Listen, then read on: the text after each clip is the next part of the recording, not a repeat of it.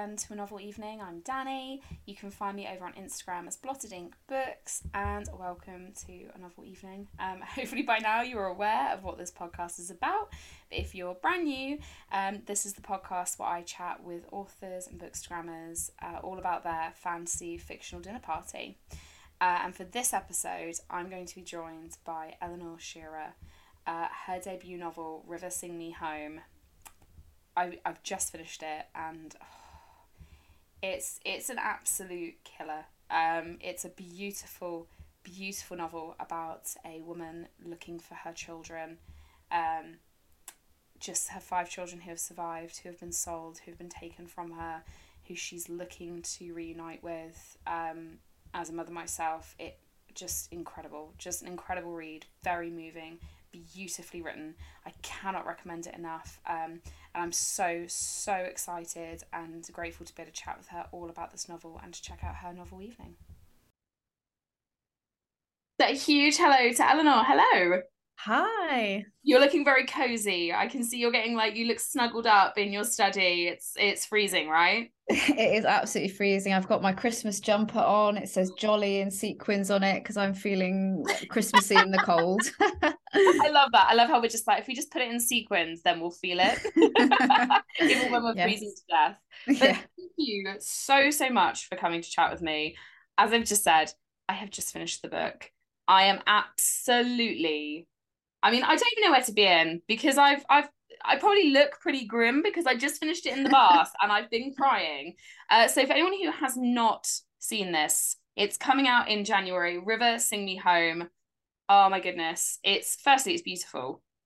Well, thank you so much. it's so beautiful. It's so well written, um, and I don't want to give too much away for people who are going to read it um, because I really think it's a book you need to experience. But tell me a bit, in your words, tell us about the book. Yes, so River Sing Me Home is set in the Caribbean just after the abolition of slavery, and it's about a woman, Rachel, who's going trying to find the children that were stolen from her and sold to different plantations. And we know that there really were women that did this, that tried to put their families back together after slavery ended. So it's not inspired by a, a single woman, but it's inspired by the true stories of the people who did that. Oh, it's it's absolutely incredible. It's and I would say, you know, it's a strong, impactful story. And, you know, testament to you, you don't shy away from the pain that's being experienced, but it's also a story with a lot of light in it and a lot of beauty in it. Did you kind of feel a like a weight on your shoulders as you were writing this? Uh, yes and no so the i really appreciate you saying that you felt like it had its its light moments too because it was very deliberate. I mean, the book literally starts with Rachel leaving her plantation. I very much wanted this to be a story that's not about slavery, but is about what comes after. And I have a huge amount of time and respect for art that is kind of facing the brutality of slavery head on. I think it's very important, but I knew that I didn't want to write a book like that. I think I would have found it too traumatic. So this was always going to be something that obviously slavery casts a huge shadow over the book and uh, i didn't want to shy away from what the characters had been through but i also wanted it to be hopeful and to be redemptive. So whilst it wasn't always easy delving back into this history you know i'm of mixed race heritage i've got a family in the caribbean so this is what my ancestors went through but also wanting to shed light on all the ways in which within this system of brutality people still had human moments, connection, love, family. Uh, so that was uplifting to write, as well as um, the, the more difficult parts.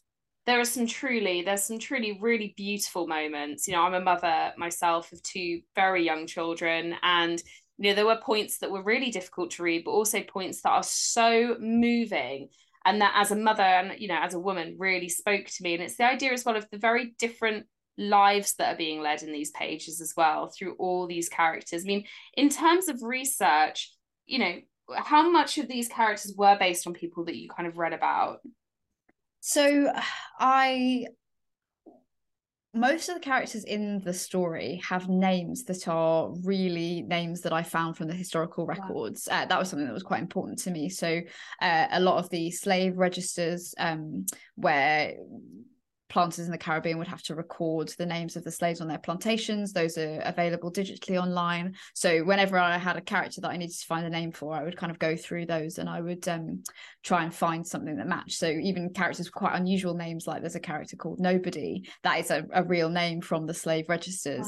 Wow. Uh, and Rachel's main children, I think most, if not all of them, their names are printed in a memorial that I went to in Barbados at the University of the West Indies. That's uh, again from the slave registers. Just this quite moving list of um, names of uh, slaves in the registers uh, the year that um, freedom was granted. So. In terms of drawing names out of the historical record, that was quite important to me. And then I did start the book with a set of um, circumstances in mind that I wanted to shed light on. So, again, without giving too much away, but resistance to slavery is a big theme in the novel and whatever form that took whether it was rebellions and uprisings whether it was running away and forming these communities in remote parts of the caribbean mountains rainforests i wanted to show characters doing that um, so those are all drawn from real life and real stories of caribbean resistance Oh, it's incredible. It truly is. And I mean, you know, you've said you obviously you visited and you can really feel the level of firstly research but also love and care that you've put into this story. It really resonates. And i'm not just saying that you know when you pick it up and you read it i forgot that i'm reading fictional you know characters because you made them feel real. Oh i so appreciate that. And i did i really wanted the book to have a kind of oral history quality to it. So part of my research it wasn't really a research process for the novel because I did this master's and then it was only afterwards that I realized I'd inadvertently helped support a novel idea that I had had for a while. But um, I did my master's in politics on the legacy of slavery in the Caribbean. And as part of that, I was interviewing a lot of people out there family, activists, historians. And I really wanted the novel to have this oral history feel to it. There's a lot of, you know, characters that come along for a chapter or two, maybe, but almost giving them space to tell a story. And you realize that although you're following Rachel and her journey and you get quite a lot of um, some of the characters that come along with her on that journey every character I wanted you to realize that even if you only encounter them for a few sentences, there's so much else going on there, and everyone is leaving, leading a life as rich as Rachel's and as full of um, nuance. And that's, I think, something that you don't always get to see within the history books because obviously these are people that didn't leave written, written records behind. So it was really important to me to bring to life um, the history of the caribbean in that way. Oh i definitely feel that. You feel like you could go like you say and even the the smaller characters you feel like you could listen to their stories as well. You find yourself wondering well, what did what was that person's life after this? This brief moment that we meet them what happened next? Which i think is is so beautiful and, and again as well for me you know, in a lot of ways, I am woefully ignorant. Um, and it's definitely been a really insightful read for me. But also the idea of, of passing as well is in the pages and to read the differences in the lives that were being led through these communities based on how fair your skin was as well and how impactful that was. You know, do you find when you were kind of researching that, was that something that you also wanted to make sure you conveyed?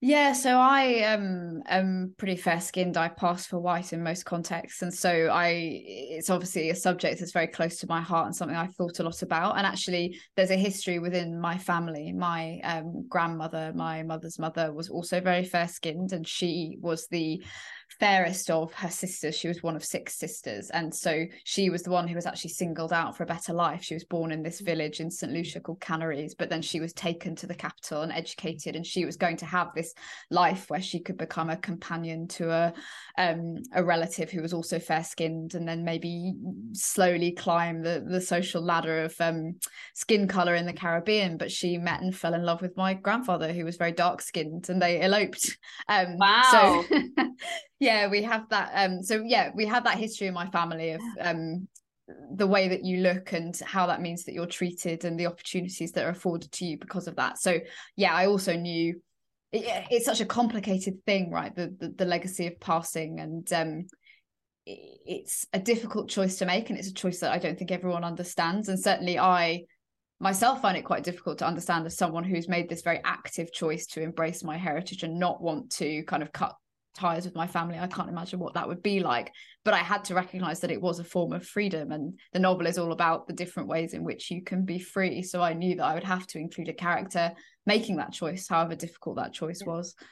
One of my favorite characters as well, uh, again, without wanting to give anything away, but is, is Hope. Uh, mm. She is she's a character that I absolutely fell in love with. And again, I was really curious because, as I say, you know, my knowledge is is not fantastic but she's such an incredible woman in that she's found this this way to survive. I think for a lot of us even now we would read and have you know passing judgments on.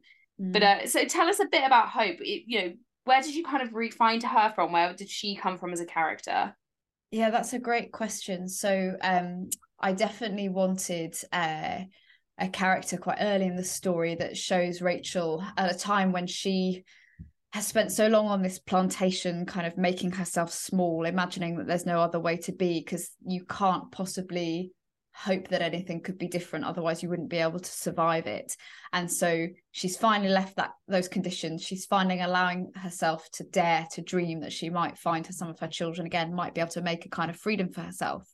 Uh, and so i wanted a character quite early on who was both quite sure of herself and had, as you say, carved out this space for her in the world in a way that was quite unapologetic, even though the work that she's doing, the sex work that she's doing, as you say, many people would pass judgment on. Especially for the time period. Yeah. You know, especially yeah. And she's she's complete um, unapologetic is the perfect the perfect way to describe her, I think. Yes. Um so I, I wanted to show someone like that, but I also it was funny. So I, I, I write my novels chronologically. I write them from beginning to end, uh, and then I go back and edit. And usually the first chunk is quite bad and needs to be edited because it takes you a while to get into the story. But one of the things with with Rachel and her character, I mean, she's um she's quiet, she's cautious, she's watchful. It could be easy for her to come across as a bit passive, and I took a while to sort of find her character and be able to convey it on the page. And actually, it was a, a scene between her and Hope early in the book that I finally was able to articulate this is what she is and this is what she's doing. Because it's a scene where Rachel is talking to Hope, actually brushing her hair, and Hope's having a real moment of, of vulnerability, sharing her story with Rachel. And it's something like that Rachel says that um, she admires Hope and her kind of hard edges and sharp sense of herself.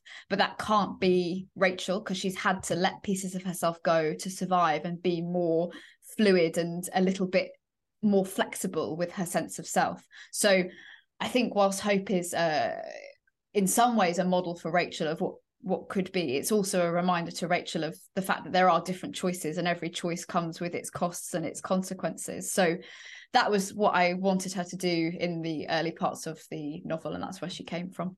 Oh, it, it's such you can feel it's such a labor of love. This book, um, you can feel that. But I guess I have to ask, but you know, your book is due out in January, which is super, super exciting. but by the time this comes out, your book might be already out in the world, which is just absolutely incredible. But what comes next for you? Because you can feel that this is a real love project. So what comes next? How do you follow that up? it's a great question and one that's live and being grappled with at the moment. So um, I'm lucky to have a two book contract. So I'm working on a second book at the moment with my publishers. But it is so strange to go from something that's not just a labor of love, but also such an individual thing. I mean, I really sat with this book, the idea with I sat with the idea for a very long time and then I was writing my draft and that was very private and I didn't show very many people and then suddenly you get an agent and an editor and everyone's signing up to the vision of a book that's complete. So you're all on the same page. And then mm. suddenly going from that to this process where everyone's got skin in the game everyone's got things that they want to contribute and help shape your career. And so it's wonderful in that it's a lot less lonely but it's difficult if you are used to the kind of complete creative freedom to work on a first novel. So I am currently in the very early stages of working on a, a, new idea that's also kind of historical fiction to do with what it means to be free, what it means to find home in the era of slavery, a similar time period. Um, so yes, that's all I'll say for now because it's still such early days. But um, I'm very, very excited to get the chance to do this again because I really do love writing. I love writing books.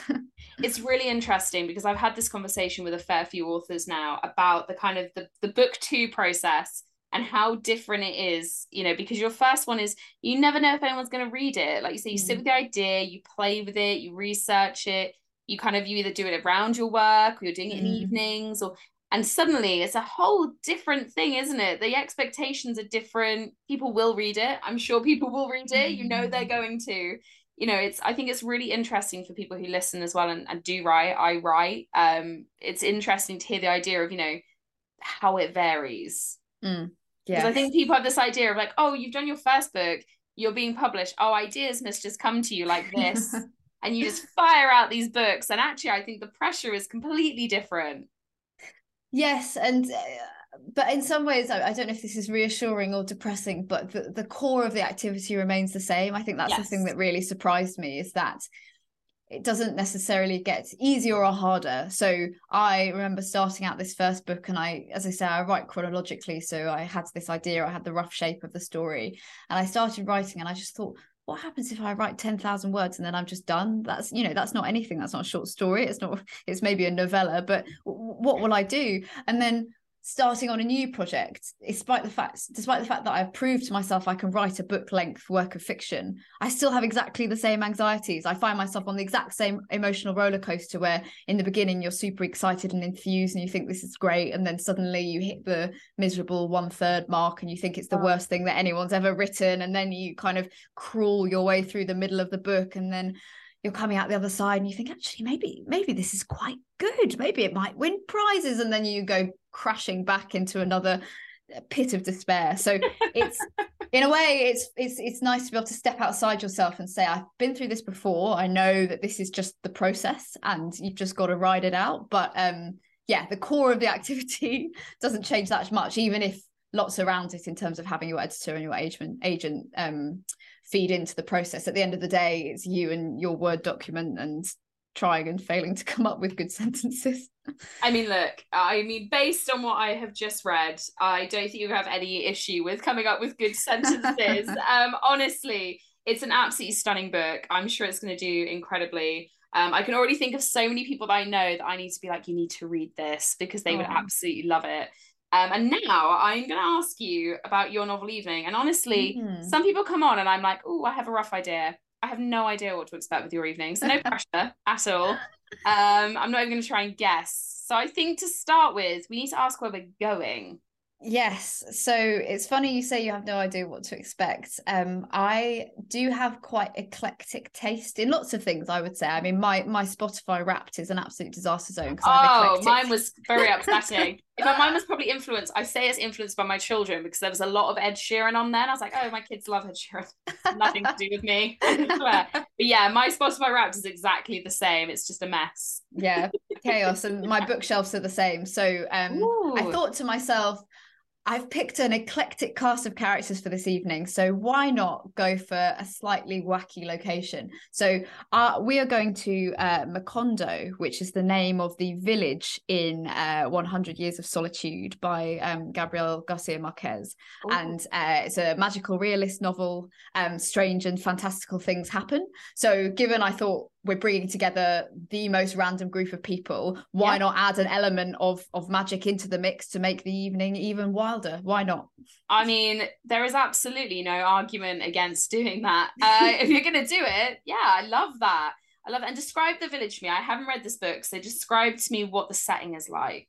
So it's in the kind of middle of the rainforest in, um, I think it's Colombia. It's a kind of um, a Latin American location, and um, the novel centers around this uh, gen- multiple generations of this family that founded this um, town. Uh, so almost I, there are probably some very literary people that would absolutely kill me for this comparison, but I don't know if you've seen Encanto. I think you can definitely picture Encanto vibes. Um, with my deepest apologies to the spirit of Gabriel Garcia Marquez.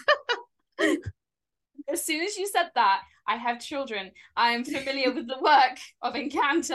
Um, but I can imagine, you know, I can hear the rainforest, you know, yeah. I can hear the the creatures at night. Yes. Um, I can yeah, I can get the vibes. Um, okay.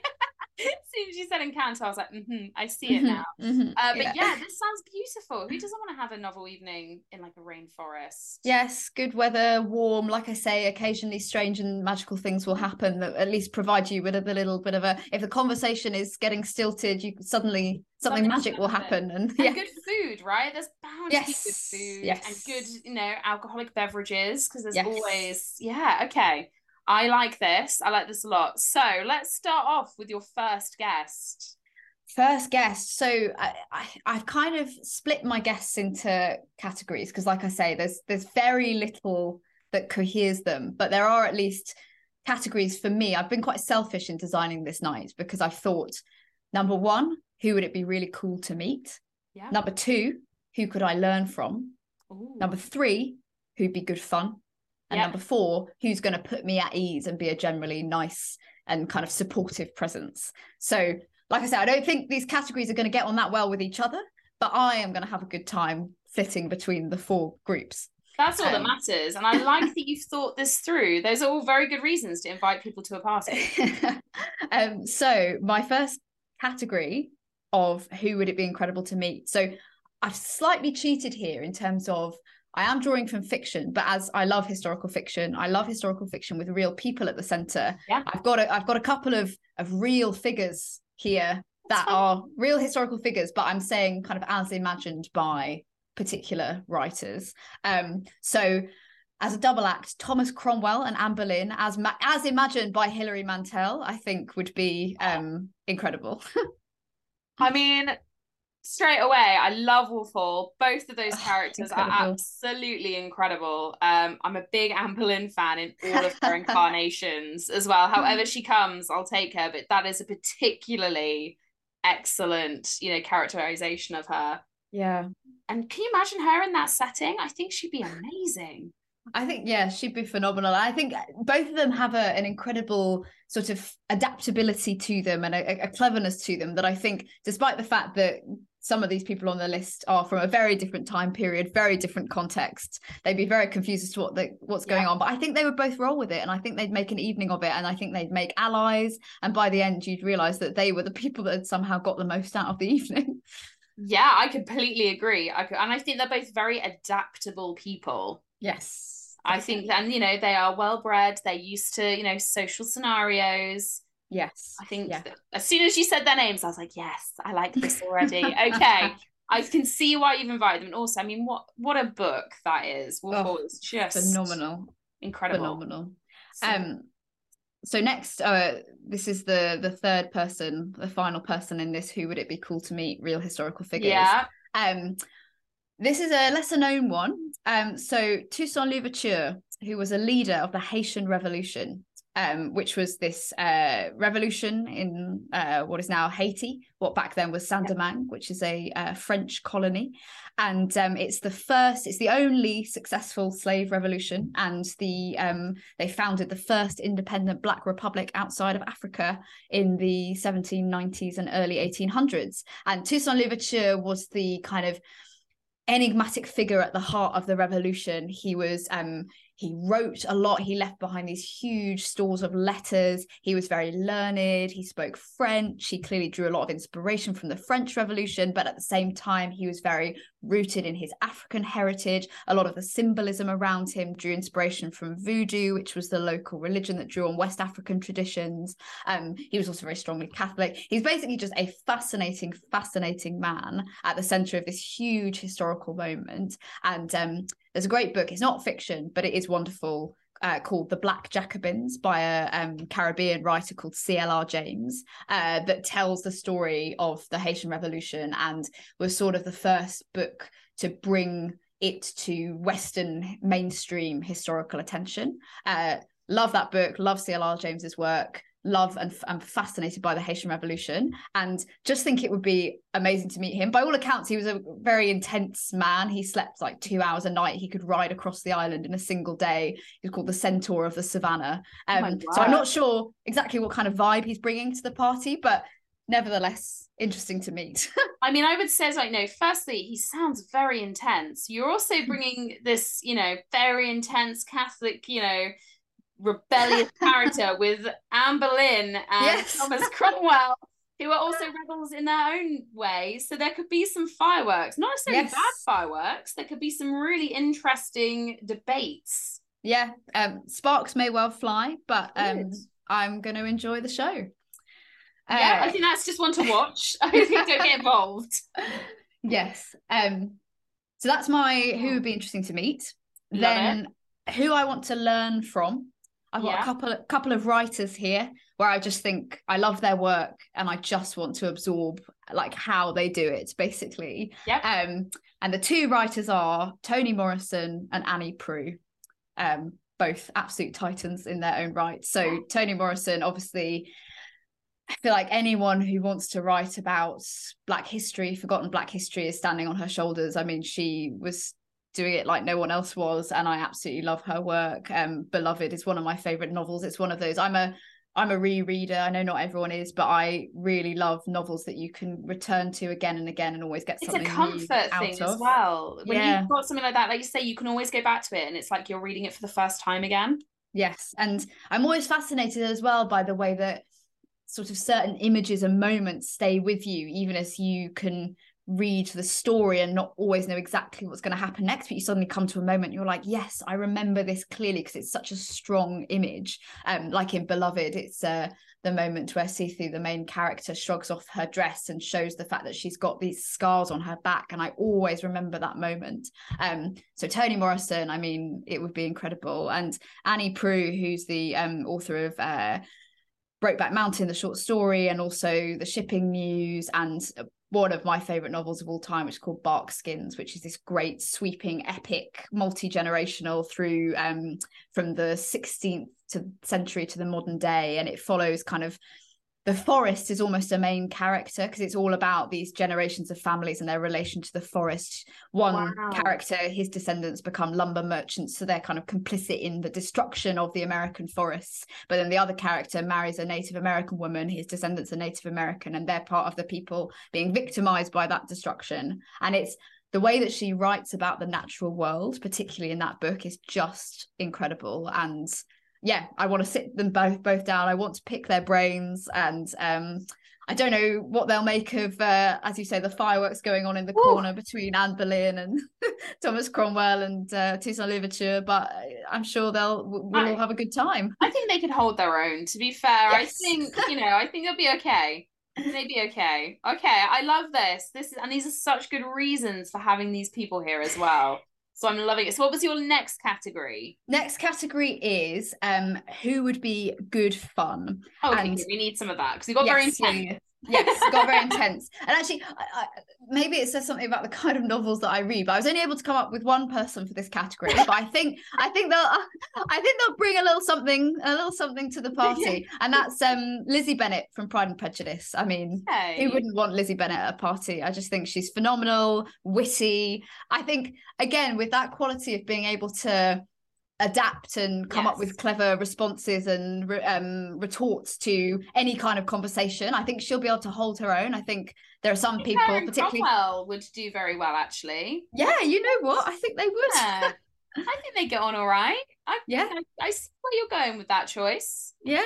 Um, so Lizzie Bennett, I mean, Pride and Prejudice, what can I say? A great book. I think I studied it at school and it was one of the first kind of classics where I remember approaching it with all this trepidation, like, oh my Yeah. God, I'm gonna have to study this book. And then whipping through it in like two days because it was just so readable. And I know that probably sounds very kind of um unlearned of me to say, but it, it, it I genuinely was blown away. It was that kind of moment where it really clicked for me that some of the don't get me wrong, and I'm sure we'll come on to this, but some of the classics are stuffy, and I don't I don't enjoy them, and they are a slog. But some of them are, you know, really uh, hold their own up to this day, and are um, incredibly, incredibly gripping.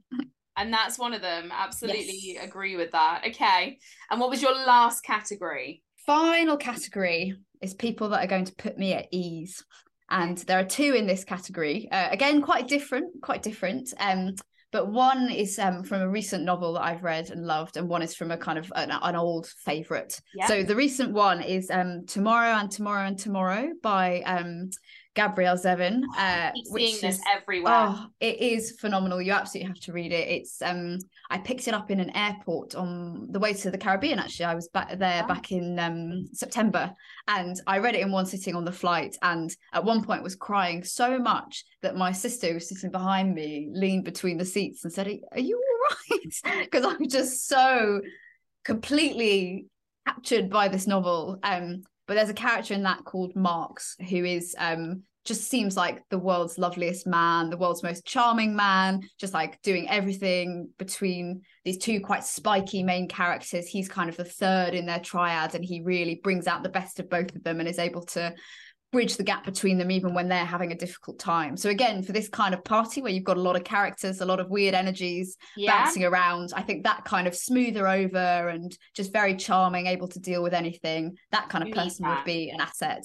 Yeah. yeah. I completely agree. Completely yeah. agree with that. You need someone who's gonna be able to just kind of calm things down a little bit if needed. Yes, okay. Definitely. Um, and then finally, last but not least, one of my all-time favorites. So uh, Small Island by Andrea Levy. Andrea Levy is one of my real writing heroes. I mean, obviously writing about Caribbean history, but particularly the way that she's doing what I'm hoping to do in my work, which is tell a story that doesn't flinch from the horrors of, in her case, you know, the racism experienced by the Windrush generation that we know very well in my family. My grandparents were Windrush, but um, it's also very warm and hopeful and uplifting. And um, Gilbert in Small Island, who's the um, man uh, who the man in the couple who come over from Jamaica. He's just such a lovely man uh, goes through so much but always has a, a spring in his step a note of optimism. And I just think that if something had gone horribly wrong in the evening someone had said something cruel to me or I was just having that host syndrome where you're terrified that not everyone's having a good time Gilbert would calm me down. He'd know exactly what to say. He'd bring a touch of humor to the situation. So I knew I wanted Gilbert on my list Oh, I love that. I love that. And also, he deserves a nice evening. He does. He does. He really went through it, so he deserves it. he does. He deserves a nice night with, you know, Anne Boleyn and that. Oh, I really love this. And I feel like it feels like a very warm evening, despite there being some, you know, potential some characters wires. Yeah. yeah. some chaos, but that's fine. with some nice wine and some, you know, I think it would be quite a nice evening. Once yeah, I hope so. Yeah. And I always ask, is there anybody you don't want to come to your evening? Yes, there is. Um, I, it, it was hard for me to think about this actually because I am someone who who loves a villain. I love an anti-hero. So I was like, in terms of many of your classic, just like, oh, that person's not very nice. Often I'm rooting secretly for that character in a in a book. So a lot of them would be very welcome, the the classic villains. But actually, in terms of kind of classic novels studied at school that I did not get on with, um, I had the most wonderful English teacher called Mr. Douglas. He's in my acknowledgements for the book. He, you know, sparked in me a love of literature, but he was working with terrible source material because we were studying oh. A Catcher in the Rye, which I dislike very strenuously. So Holden Caulfield is not invited. He's bars. He's off the list. He can't come in. I really feel for English teachers who get given like the driest stuff to teach. There's so much good literature out there. And I just really feel I remember we had of mice and men, which mm. I really did not enjoy. And I had an amazing teacher as well. And I remember thinking, oh, if you just had something really like you can get your teeth into. Yeah. I mean, we did we did Jane Eyre after that. So okay. it wasn't all it wasn't all bad. And I love Jane Eyre. But um and to be fair, I think at least with the catcher in the rye, I wasn't bored. And I remember one of the first essays I wrote for him, it was like pages and pages of basically this diatribe. Like I had a strong emotional reaction to this book. It was just wow. a negative reaction. So at least it was drawing something out of me. I wasn't just bored. Yeah, yeah, I think sometimes, like you say, a, a strong reaction. It doesn't have to be a positive essay. Yeah. it doesn't have to be like, why should you read Catcher in the Rye? It can be. This is why you shouldn't. yes, exactly. So yeah, I'm a Holden Caulfield hater. Um, he's not he's not allowed at my evening. Very fair. Very fair indeed. And I think you've picked a perfect evening. Oh, actually, oh, thank you. Um, Encanto will forever be stuck in my brain, uh, but I, oh, I love it. Um, and before I let you go and enjoy the rest of your your Monday evening, are you reading anything at the moment? I am, I am. I am reading The Sympathizer by Viet Thanh Nguyen. Um, it uh, won the Pulitzer Prize a few years ago now. I don't know exactly when it came out. Um, and it's this kind of um, it's literary fiction but with a kind of spy novel twist which is unusual for me i'm not a i'm not a reader of, of spy novels generally but it's about this um communist sleeper agent. Uh, so it starts off in the the Vietnam War, the fall of um, Vietnam to the communists, and then this character ends up in America. Uh, but he's secretly working for the communists the whole time. Um, but it's this incredible novel about um, the history of Vietnam and the Vietnam War, something I didn't know a huge amount about. It's uh, incredibly strong on race and migration and identity in America, and I'm absolutely loving it. I've got about 100 pages to go. I'm very much looking forward to curling up with it and my cup of tea in the cold winter evening and uh, hopefully finishing it this evening. Oh, I love that. I love that. Well, thank you so, so much. This has been an absolute joy to get to chat with you. River Sing Me Home, it's amazing. Everyone needs to read it. It's going to do phenomenally. Like, I have absolutely no doubt we're going to see oh. it all over Bookstagram. Uh, and good luck with it. Thank you. Thank you. It's been a delight to come on and chat to you. Enjoyed that. Honestly,